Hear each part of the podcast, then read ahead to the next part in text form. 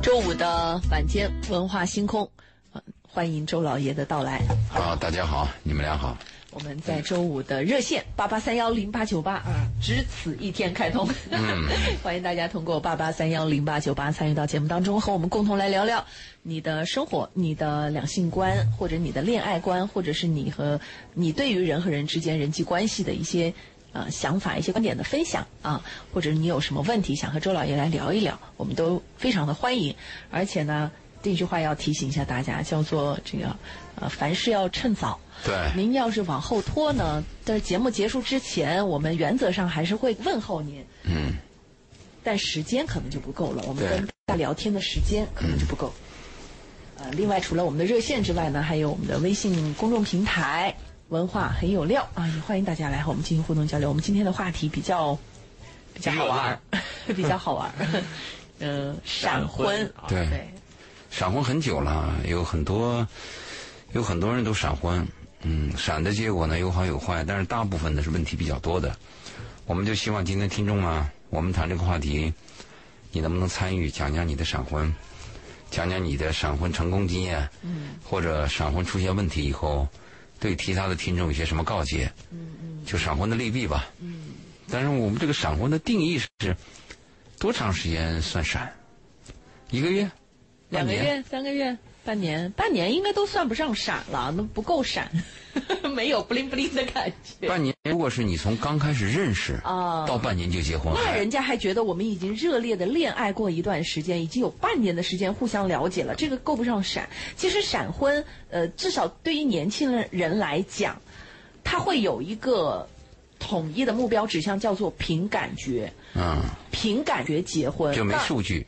那有可能就是我对他的了解是不够的，嗯、就是我要跟我的结婚对象是，可以我就撞大运一样，我给你结个婚试试看吧，就有一点这么个意思在里面。但如果你都说我我跟你从认识到结婚有半年的时间，我们还热烈的恋爱了一场，那可能了解的这个层，这个这个这个程度可能会比一般意义上认为的闪婚要要更多一点。而且闪婚这个话题呢，甚至还衍生出另外一个，就是年轻人们会讨论的一个观点，叫先婚后爱。就是我先觉得你还不错，我我们结个婚试试看，哎，对对对，然后在在相处的过程当中发现，哦，越来越合适，越来越合适啊、呃，原来对方就是真诚的伴侣。当然有这样的故事流传，于是就很多年轻人也渴望自己碰到合适的人。先结婚后恋爱，现在这种年轻人都比较少了。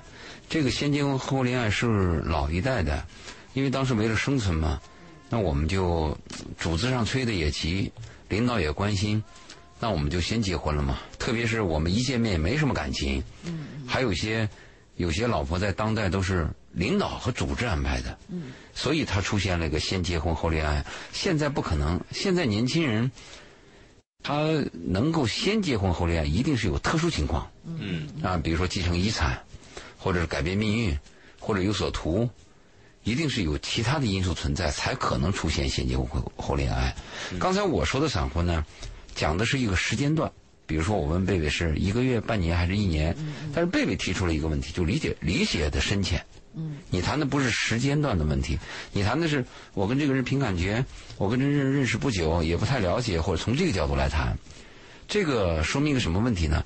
就是看来闪婚我们有两个方面的讨论，一个是就时间段，就到底了解一个人大概多长时间。就像我们我们那个风一个木材，这个木头从森林里把它锯出来以后啊，要这个让木头风干。如果你湿的时候就把它做成家具，它会变形，因为它里边有油有水。一般风干一个木头的时间就是四季，一年，春夏秋冬。对，如果你这个木头只有两季甚至三季，它就会变形。那我们对木头的一个定义来讲，它要风干它就得一年四季，特别是冬天，冬天干燥期，对木头的那个油里边的油还有它的水分可以让它释放出来。那我们对木头这样定义的。那我们对人的这个恋爱定义呢，时间段一般大家会这样认为，就是你跟他恋爱恋恋爱起码有个一年半载，有个了解，我们才可以确定谈婚姻的事儿。如果你两年还没有结婚，你们俩热恋两年还没有结婚，做家长的就有点关心，嗯，对吧？就是你怎么还不结婚呢？要不合适赶紧换一个，找一个合适的赶紧结婚。不，特别是女孩，你认识她的时候二十五，你现在已经二十七了，家里边可能就比较着急。所以我们大部分人对婚姻了解的过程啊，就潜意识约定成俗的是两年以内到一年以上。嗯，我们会认为这是个正常状态。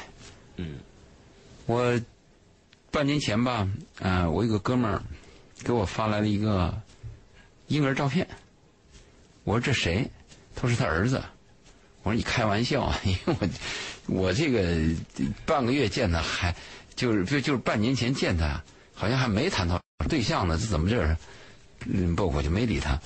后来到了今年呢，我一次旅游的时候，啊、呃，我认识了一个女性。哎，这个女性跟她的年龄和各方面很般配，那我也知道她是单身，我就自作多情嘛，想把这个女人介绍给她。啊，我就是两个礼拜前的事儿嘛，两个礼拜前我就跟她打电话，我想把这个女人介绍给她。这一问才知道，那个孩子是真的，嗯，那就是她儿子。效率就那么高，就是你都不知道怎么回事，孩子都有了。嗯，就我们这个快餐时代啊。你像那个香港流传一一一段话，就是你谈恋爱三部曲，叫什么啊？行街，是就是在街上逛街。嗯。吃饭叫什么塞饭，还有个叫什么开房，就是三部曲，很快就行就行，不行就拉倒。过去我们男孩会耐心的等一个女孩，啊，我追你，我思念你，我在这个煤油灯下给你写上一份铅笔字、钢笔字的情书。现在哪有这种耐心啊？大眼一看不行不行，我明天还忙忙着呢，你到底想干嘛说清楚。这快餐时代，现在你看，过去我们一个自行车坏了以后换个链条或者换一个什么螺丝，现在所有东西都是换。手机特别明显啊，手机我拿去华强北去修，那帮人就笑我嘛，说你这你还修这个手机干嘛呢，就换了，你修的价钱和换的价钱差不多。所以我们就在考虑这个闪婚，但闪婚呢，从我了解的数据来讲，闪婚大部分还都是有问题。就闪婚在一时冲动，我说的这个有问题是一时冲动的，还不是利益方。如果利益方的闪婚，从我了解的过程当中，利益方算账那种闪婚，有算计的，和那个感情冲动的还是有区别的。感情冲动认为对方是完美的啊，就是我心爱的人。我终于找到了我的白马王子，我终于找到了我的梦中情人，就是他了，赶快结婚。这种结婚，失望和那个从峰值跌下来的概率多。嗯，那种闪婚，还有一种闪婚就是我我我就想好了，到你们家去，要要改变我的命运，或者我要继承遗产，或者我闪婚是为了分房子，或者为什么利益，这种反而后悔的比较少。嗯，就我收到数据是这个样子的。对，其实我还挺奇怪的，怎么？还有人闪婚吗？就是这么想要结婚吗？我我当时其实我的问号是这个，然后你说的那个关于利益的那个呢，我就恍然大悟了。我说啊、哦，那还是可以理解的。对，对，不也有那种感情冲动型的？感情冲动的，我我真的觉得现在的都市人都算得特别明白，就是头脑发热的真的有那么多吗？那种单纯的，就是脑子缺弦的人很多。啊、呃，甚至那个二婚闪婚的都还很多，都还很多。嗯、你看，认识个女人两天没怎么谈的，就提出见他爸妈去了，嗯，这不有病吗？你第一次结婚，你考虑到你已经失败过一次了，你应该按常理来讲应该有个冷静期，起码你要知道，哎呦，这个婚姻跟我们想象的是不是有出入的，嗯，挺麻烦的，嗯，你怎么认识一个女人，马上就想到第二天见你爸你妈，你是第二次结婚呢？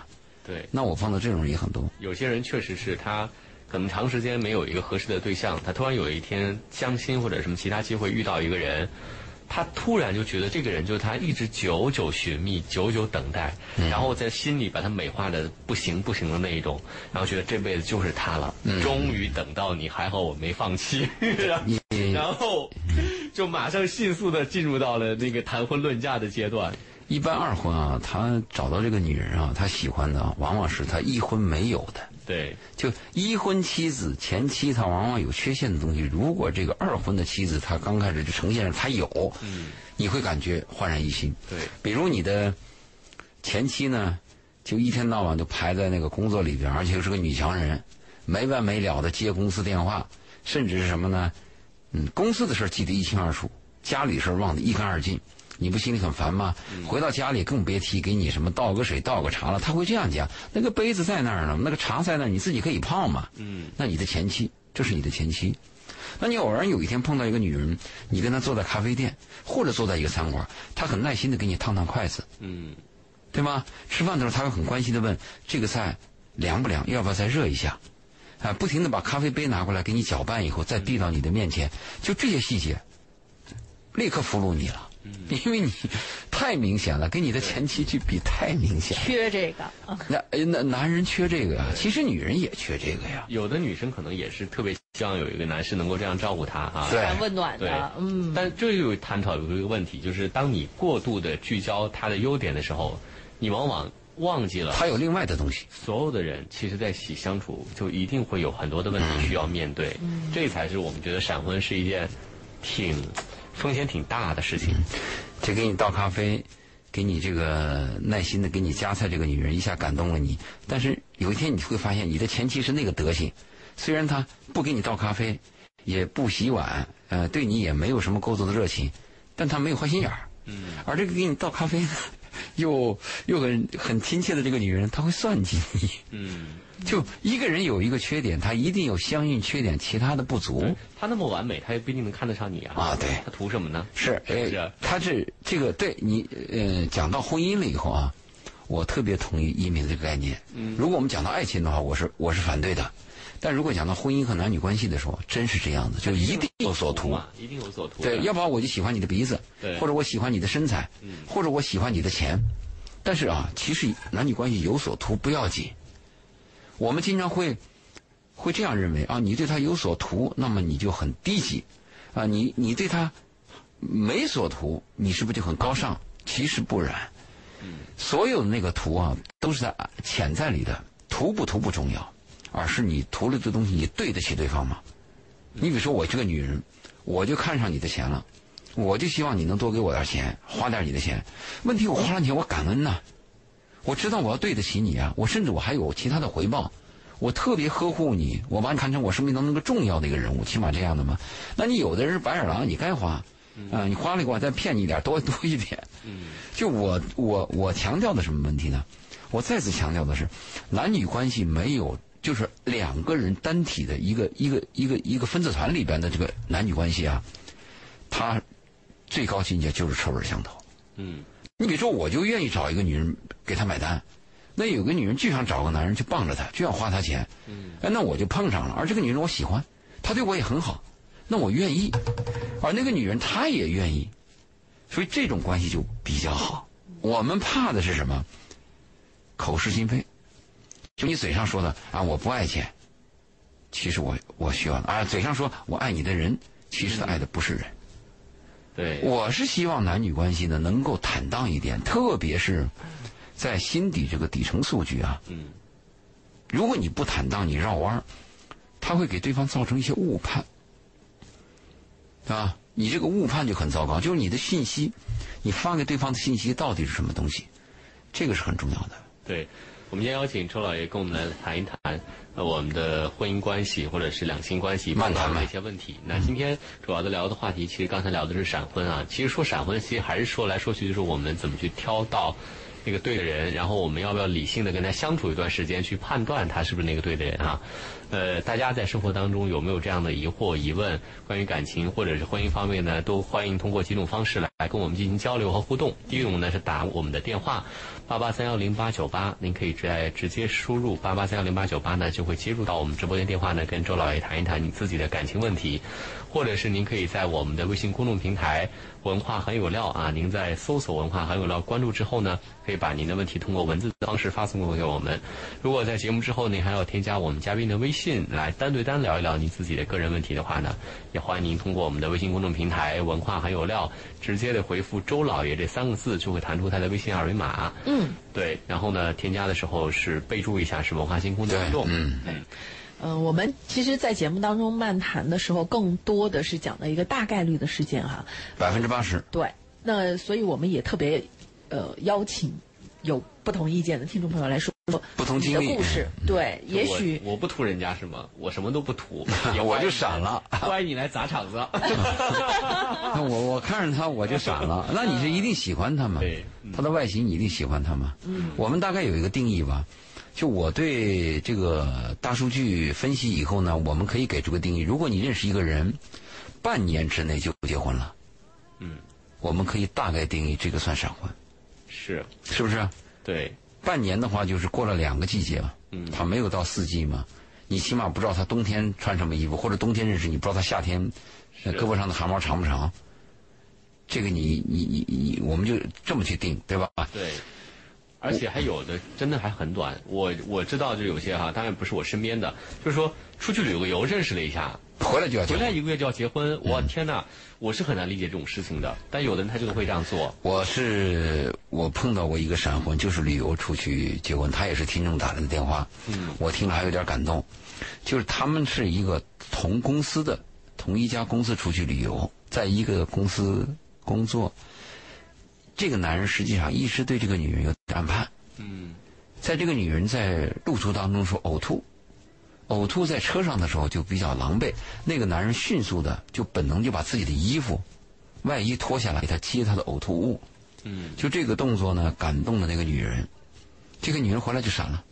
所以其实其实这个男的是一直在关注他，对，他是单方单方向的，对，单方向。其实女生呢，可能刚好在这个时间点被他感动了。嗯，对女生来讲可能有点闪哈，对男生来讲还是蓄谋已久。对，因为你吐出东西是比较恶心的嘛。嗯，那男人把自己的外罩拿下，马上去接，啊，已经看他哦哦哦要吐，就这个东西呢就很感动人。对，但这个闪呢，我我我倒是他是这个闪这个闪光点啊，倒有点意思。对。起码他在这个闪光点呢，看到这个男人，我不管你这个男人对这个女人暗判不暗判，我们从第三者来看，这个男人有这个挺身而出，帮助他人，嗯，是不是？对。而且这个女人会感觉到，你不嫌弃我。嗯。一般一个人爱一个人或者喜欢一个人，首先肉体上和行为上，包括身体气味上，我不嫌弃你，我特别气，你别人说你脏，我就不嫌你脏；别人说你丑，我就看你漂亮。对吧？别人说你黑，哎，黑咋了？我就喜欢黑的。如果这种肉体关系和男女关系有有这么一个基础，如果你们俩呢在精神上和灵魂上在那个沟通，那就是比较好的男女关系了。好，我们直播间的电话呢是八八三幺零八九八呢。如果您正在打电话还没有打进来的话呢，您可以在稍后接着打，因为我们导播也是一个一个接进来，需要一点时间。但呃，一米说这句话的意思就是，现在线上有很多朋友抓紧电话，呃，抓紧时间要打就打，一会儿接不过来了。对。然后呢，这个我刚才谈到您那个案例哈，我想说一个问题，就是，呃，很多感情是很美好的开始的，包括对于那个女生来讲，那肯定是很美好的开始。因为美好，所以才开始；因为了解，才发现有问题。对，这个其实不是能作为一个闪婚的条件，因为就是结婚和好感是两回事儿。结婚真的需要时间。你这个说对了，真的需要时间，因为你很多人很容易就是哦我。那么美好的开始，但是我相处起来才发现那么难过。因为你这么冷静，我真为你担心。不用担心，我之前已经跟他讲过了，他要结婚，这不很很难。有有了超越年龄的成熟和理性，是吗？嗯，太冷静了。就我我甚至都曾经跟一鸣开过玩笑，我说我简直难以想象，你要陷入到恋爱就被荷尔蒙支配的那个状态会是什么样子，因为太。冷静跟理智了。嗯，好，我们接入今天第一位朋友的电话。金女士，你好。哎，你好。嗯。哎，周老爷好，主持人好。你好。说说你的闪婚啊。啊、呃，对我，呃，我的情况是这样的，我简单说一下。嗯。啊、呃，我今年四十，离异，带一个女儿七岁，也处于创业的初期。我想请教周远良、周老爷两个问题。啊。第一，您曾经说过。女人一过四十离异，建议不要再重组家庭，可以找一个伴，但不要结婚。我真的只有这一条选择了吗？我我在哪说过的？然后第二，第二个就是嗯，我现在我女儿很孤单，如果可能的话，在这个年纪，我还希望再有一个孩子，就是说他们兄妹之间有一个照应。我现在目前的话，有一个相好的对象，但是他有家庭，比我大十岁。结婚前他是追求过我的，但当时我不知道他没有结婚，因为我知道他有一有一个几年的，在一起几年的女朋友。他前妻去世的时候给他留下一个七岁的儿子，而且当时我刚失恋，我就没有同意他。之后我们就一直保持联系。离婚后，不幸的婚姻生活加重了人生的艰难。此时他知道我现在的境况之后，所以在不断的给我们的经济上会有一些支持。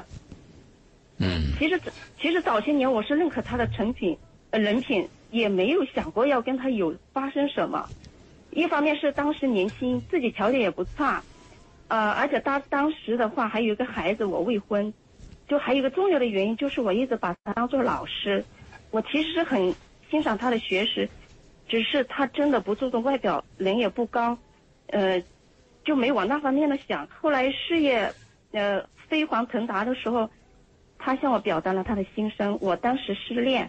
没有走出前男友的阴影，怎么也接受不了他。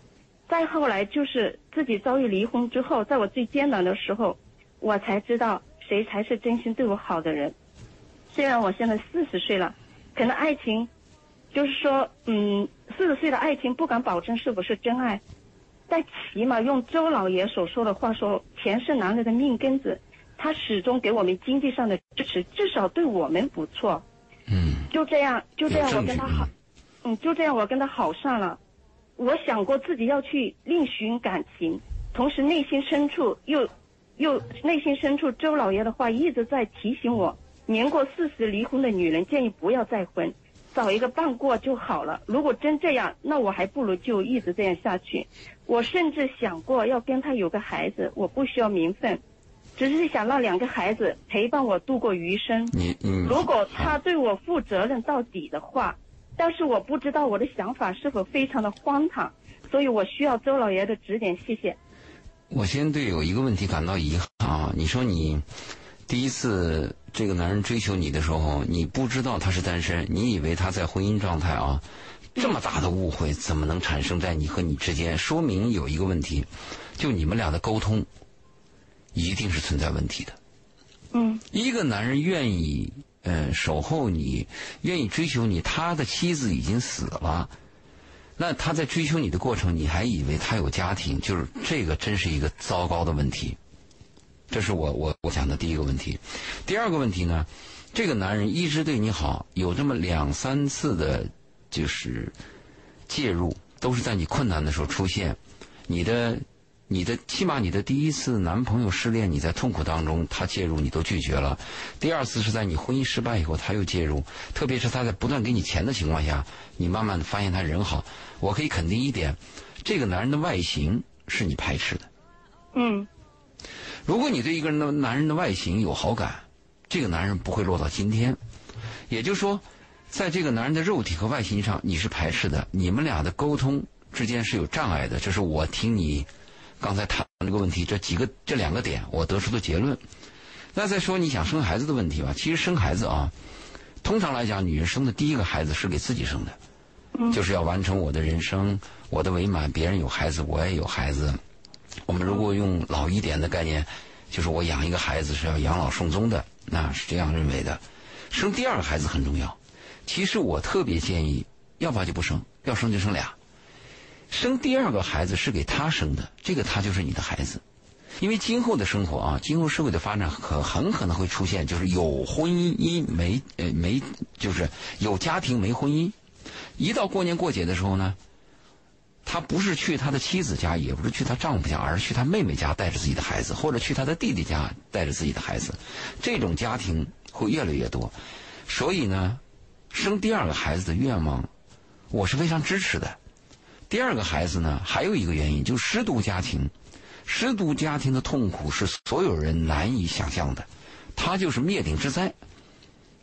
如果你要有一个孩子的话，他的出事的概率，虽然说趋于零啊，你精心呵护，但是一旦发生了以后就是百分之百。这个是非常非常危险的。所以我支持你生第二个孩子，但是你四十岁了，这个可能性非常非常低，除非你去做试管。如果你做试管的话，你的胚胎可能会形成，但是你的子宫壁到不到疤，能不能挂得住，这也是你的问题。所以第二个这个可能性，生孩子的可能性是非常非常低的。那好，那我翻过来再讲，假如你刚才听我的理论说离了婚的女人啊，四十岁以后，我是说过这种理论。我的理论是什么呢？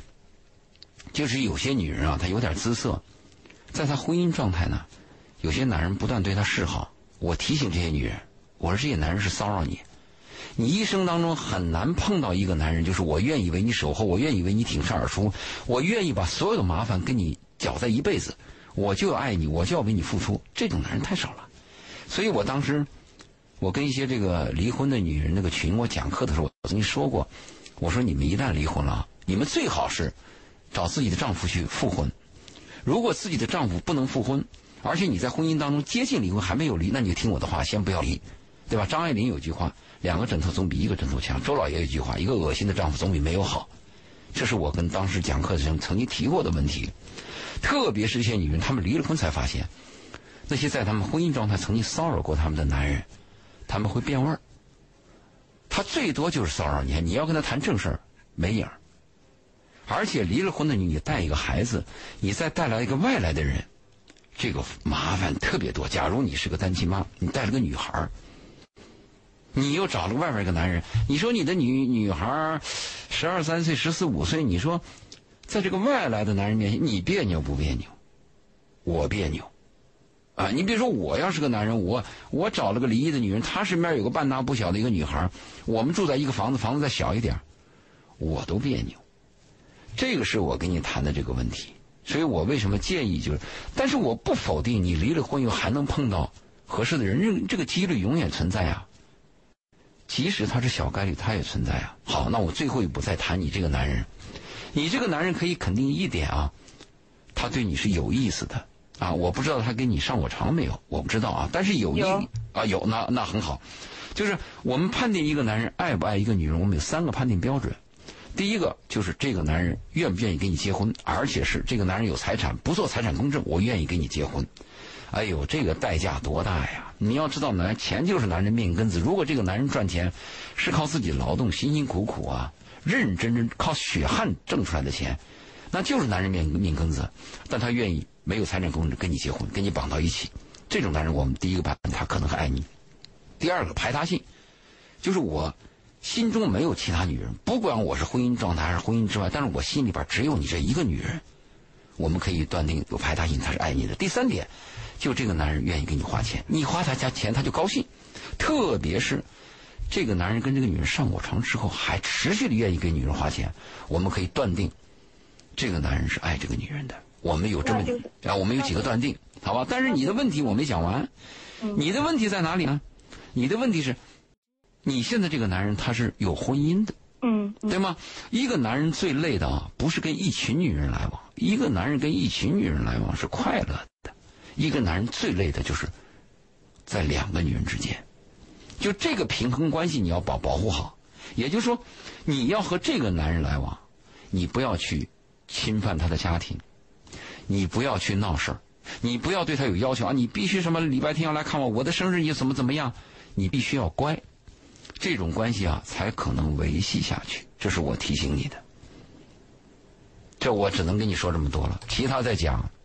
就那个贝贝就会说不代表本台意见，是代表周老爷意见。我说你能听懂吗？对，其他再讲的就可以加周老爷的微信啊，嗯、然后私底下再更多沟通。主要是因为节目时间有限，时间有限，对，我们要进这个半点的广告了。那广告之后呢，也会继续回来，也欢迎大家继续通过八八三幺零八九八参与到节目当中来和我们进行互动。好，欢迎大家继续回到今晚的文化星空。在周五的晚上，我们和周老爷共同来聊一聊生活啊，聊一聊两性，聊一聊情感。呃，节目的上半部分呢，我们接了一位金女士的电话，然后还有一位张女士一直在线，我们来看看她还在不在。你好，张女士。啊，你好。哎，久等了，来说说您的故事。就是我的问题吧，我就简短的说一下，就是主要是觉得跟对象之间的价值观有冲突。其实我之前也听这个听听过这个节目吧，然后但是又没合适的嘛，因为年龄又大了。然后呢？所以现在现在纠结的是，要么就彻底拜拜，要么就这样吊着嘛，互相吊着嘛。你是女人，你要这么吊的话，你吊得起吗？所以就在想要不要拜拜。你的问题是怎么办，是不是？我现在问题就是我要继续吊着，我吊不起，但是我不吊，我身边没合适的啊。就是然后你提出的问题是怎么办，希望我们节目给你一些建议，是这个意思吗？对。你多大年纪？三十一。三十一你肯定吊不起了，你的三十岁以后呃，女性的怀孕期率会下降，三十五岁以后子宫里边会分泌一种因子，会提高唐氏综合症的那个发生率。就是你要不要孩子，这就是我问你的问题了。你终身决定要不要孩子？要孩子，肯定要。要孩子好，那如果说你点头结婚，对方就愿意跟你结吗？我现在就问他，我说你要不要结婚？不结婚就拜拜。他说年底结婚，因为他也不小了，三十三了。他答应跟你结婚是吧？好，那我再问一下，我就你的那说，你说你跟他价值观冲突，你能说出个一二三吗？就说一个就行。你说你价值观怎么跟他冲突？我喜欢早睡早起，跑步运动，然后就是喜欢自己做饭。他就喜欢那，他就觉得我做的事情很没有意义。他喜欢晚睡，然后就是他想要过现代人的生活。啊，现代人什么生活？就晚睡。就晚睡，想干嘛干嘛。啊，那他是一个什么文化程度的人呢？啊？他什么文化程度？是大学，还是高中？本科。本科啊，学的是工科还是学的文科？呃，文科。文科还有这样的认识，那就有点奇怪了。你说工科我还可以理解，啊，现在年轻人都喜欢熬夜，这正常。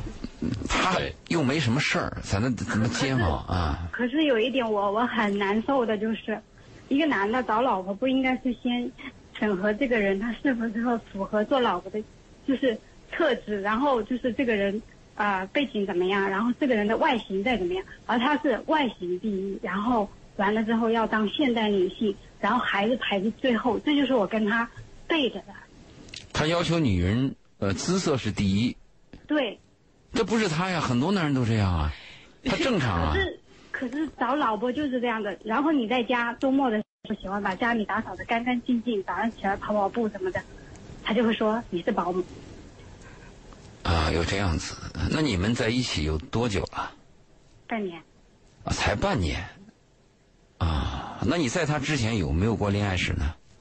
有，就是也不算是恋爱吧，我都不知道我的恋爱正不正常，就一直不停的相亲，但是没有一段是深入的。大部分是你被对方否定？不是，是我否定别人，这可能是我比较恐怖。啊，那你要考虑啊，这个。那你为什么对你现在的这位男士就好像还挺包容的？半年也不也谈不到包容，才半年是吧？就好像才六个月。我觉得那个男士其实呢，跟他确实是有点。相处起来有点累的感觉哈，按照你的这个性格，应该很早把他淘汰了才对哈，怎么还能谈半年时间？他就是年龄到了三十一啊，考虑到要他一定要生孩子，所以他可能就降低了一些要求，他就委屈了一下啊。他现在问题是，如果要跟这个男人结婚，那就接；如果接不了，那就是 pass 他啊，那就再找下一个。可是他三十一岁，我刚才又提醒他，觉得比较困难，你耗不起啊。那你耗不起，那这个确实是一个，嗯，那你有没有考虑过啊？就是这个男人的品质还是端正的，这一点确实，他这个人还不算是一个自私，然后人人品还是可以的。啊，他说年底跟你结婚，他说话靠谱吗？我觉得相对比较靠谱，就是从我个人的一个跟他接触的，还有女性的一个直觉，这半年的一个接触的情况，我看了。你相信他？我相信他，因为他，我感觉我当初接触他的原因，就是因为他说到的一些东西都是能够有数据的，不是那种凭他感觉，然后又没有证据的。你们俩在一起花钱怎么花？他给你花钱吗？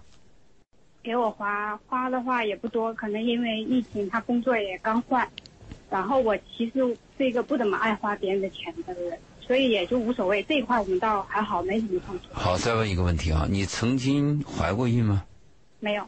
那你跟他在一起避孕吗？啊、呃，避。啊，那你就那如果说年底结婚啊，如果假设你年底结婚，这个人品质又比较端正，说话又比较靠谱，那我给你的建议是，轻易不要否定他。你把他否定以后，再找一个像他这样的人，可能还真的没有了呢。对，所以就是我纠结了，他也有好的。对，而且你说了，他品质端正，他说话又靠谱，他仅仅是在有些问题上跟你有呃有分歧，就是对这个生活习惯。嗯、对。呃，那在这种情况下，那我们的建议就是，你还是要保守治疗，就是要把这个人挽留一下。同时，我再给你一个建议：如果确实年底结婚，你也没怀过孕，是不是就不要避孕？可是我怕，因为我们没有做好任何准备，然后孩子出生不是在一个幸福的时间段，我想你你你想把他做在一个幸福的时间段，那不可能，因为你要跟他结了婚以后，麻烦会越来越多，越来越感到不幸，你怎么办？嗯，我之前我以我就试探，因为你没有怀过孕，所以我才给你这个建议。如果你曾经怀过孕，哦、你你的子宫里边有这个记忆。那倒好，我们特别担心的是，这个女人从来没有怀过孕，你是不是能怀？啊，你这个子宫里边有没有这种工作能力？不知道。你的年龄三十一，你考虑过没？你三十一啊，假设你到年底结婚，你到年底结婚你就三十二，对吧？三十二，你认为你可以把幸福的工作准备好，在一个幸福的环境结婚？好，突然发现吵吵架，不幸再拖个半年。你怀孕的几率会大大降下，因为你很坚决，你一定要孩子。也就是说，你这个结婚的目的搞清楚啊，你是为了要一个孩子，你并不是非常欣赏这个男人。对。那你要孩子，就借个种，那你一定要抓紧。他其实也不是很欣赏我，我们两个互相。那你要谈清楚，你说我们要不要生一个孩子？因为婚姻可能在我们今后所有人的生活当中，它是一个段落，它并不是终身。如果你要找一个终身我能够嫁给她，或者我衷心能爱这个女人的这种状态几乎是没有了。接触时间越长，失望就越多，你怎么办？所以你的目的搞清楚，人生不能什么都得。你既然讲清楚了，你的目的是得一个孩子，那你问这个男人愿不愿意给你生孩子，就是你们俩愿不愿意合作？要，他愿意，我跟我这一点感动。那你就谈好，我们就能不能早点试啊、呃？我我们因为你年底结婚，你现在都几月份？现在马上八月份了。到年底只有四个月，对。那你考虑好，我给你的建议就这个，清楚吗？嗯，清楚了。好，那我们就聊到这儿，祝你顺利，有好消息再跟我们说一下。好的，好的，好的，好的。那张女士，我们就先这样啊。好的，我们在微信公众平台上呢，还有一个朋友啊，谈到一个自己生活上的问题啊，他说自己今年三十二岁，大专毕业，是个位男士啊，呃，自己呢一直没有不喜欢自己的专业，所以呢就。呃，自己的亲戚也在深圳开出租车，那觉得挺赚钱的，就从事了现在这个职业。然后呢，现在想转行，发现很困难啊，不知道自己该做什么。不知道周老爷能不能给他指点迷津啊？关于生活上、工作上的问题。他说的，他说的这个开出租车啊，我就看在我们街上那个什么美团外卖这些小伙子啊，把青春都用在这种车上，我看了非常心痛。嗯，如果你们去一下。如果你们去过日本，你们会发现，日本开出租车的全是老人，嗯，都是六十岁以上，但是比较笔挺，看着还身身材板比较硬朗，白头发，瘦瘦的，过来帮你拿行李，你都不好意思。所有的年轻人匆匆忙忙，每天在工作和学习。嗯，为什么我们现在很多人去美团去开那个电瓶车呢？就是因为一个月有一万多块钱收入，就是眼前利益。你这个开出租车的这个朋友，你来电话，我我就你来这个微信，我能理解。你现在就变变成了以后呢，你要去学习，你没有机会。如果你要找新的工作，你眼前的开出租车的他的收入还比较高，嗯，你不就在权衡利益吗？像你这种年龄，如果你养家了，我的建议就轻易不要换工作。嗯，你已经养家了。如果说我没有养家，我还年轻，我二十出头，那我就去手艺，哪怕我沉下心来去当一个厨师，嗯，我的工资只有刚开始只有三四千。嗯，好，周老爷呢简要的把他的一些分情况，把他的问题解释了一下哈。嗯，时间关系，我们还有最后一个电话接着进来。黄先生你好。哎，喂，您好。嗯，三分钟时间，你要简要的说一说了。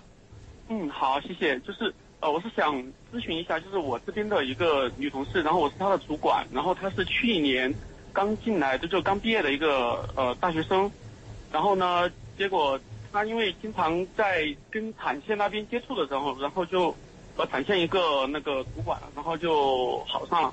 但是后面我从侧面了解到的话，其实这个这个他主管的话就是离过两次婚，然后有两个小孩，然后就我想，呃，就是能不能从您这边，然后我想听到一些就就给这个我这边的女同事的一些建议。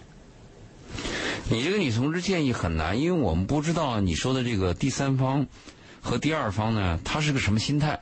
你比如说你这个女同志，我就喜欢那个男人，我就爱定了，人家结几次婚跟我有什么关系呢？有几个孩子我也不在乎，那你就没有任何建议。这就是我们讲的感情冲动，对吧？如果说这个女这个女女孩她说我要跟这个男人结婚，那我们跟她的建议就是。那你要考虑他有两个孩子，你跟他结婚以后再生个孩子，家庭的负担是很重，而且你会有矛盾。另外你还没有结婚就当了后妈，那这个利害关系你要把它权衡好。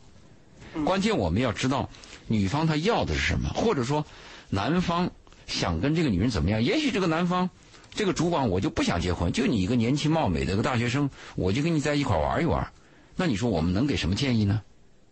我们听不到他的心声，你是一个旁观者，旁观者我们就没有权利介入别人的私生活。那么这个女人就说我就想跟这个主管我就烂了个几晚上，我愿意，那我们怎么办？所以我们听不到她听不到她的诉求，我们只是个旁观者，我们拿自己的脑子想别人的问题，这个很难下定义。对，她其实呢也是好心好意的，觉得她可能认为你这个大学生跟这个离过婚的两两两两这个主管不合适，但是我们不知道她的心怎么想，因为人和人的思想差距太大了。嗯，了解，是不是？因为啊，是因为因为我我这边的话，其实我自从知道这个事情以后，然后我就让我的另外一个女同事，然后就，呃，有跟她提醒过她，就是说，哎，她有结离过离过婚，然后她知道不知道？她知道不知道？啊，她知道。然后，但是我后面，然后又听其他人说，然后说，就是这个主管她的人品不好，就是她会在，就是就是她第二次离婚呢，实际上就是因为，呃，出轨，就婚内出轨。出轨你还不能断定人品不好，我们讲的是人品不好是这样定义的啊。首先是欺骗，呃，坑蒙拐骗，我们认为人品不好。出轨那也许不是坑蒙拐骗，也许出轨是一种意外，是一种命中一劫，所以出轨我们不能完全定义人品不好。就是你想你想介入这个女孩的生活，是这个意思吗？哦，我我只是想。提醒他，希望他好，不要提醒他一下，对。那你只能做到提醒，到此为止了，别人的不能多管。好，黄医生，因为我们时间关系呢，这个电话下次早点打电话到这儿哈。然后那个呃，大家呢，如果在节目之后还要添加呃，跟我们的嘉宾聊一聊你的自己的问题，也可以在微信当中搜索我们的公众号“文化很有料”。您在关注了“文化很有料”之后呢，回复“周老爷”这三个字，就会弹出他的微信二维码。记得说一下是，是记得说一下文化星空的听众啊，非常感谢。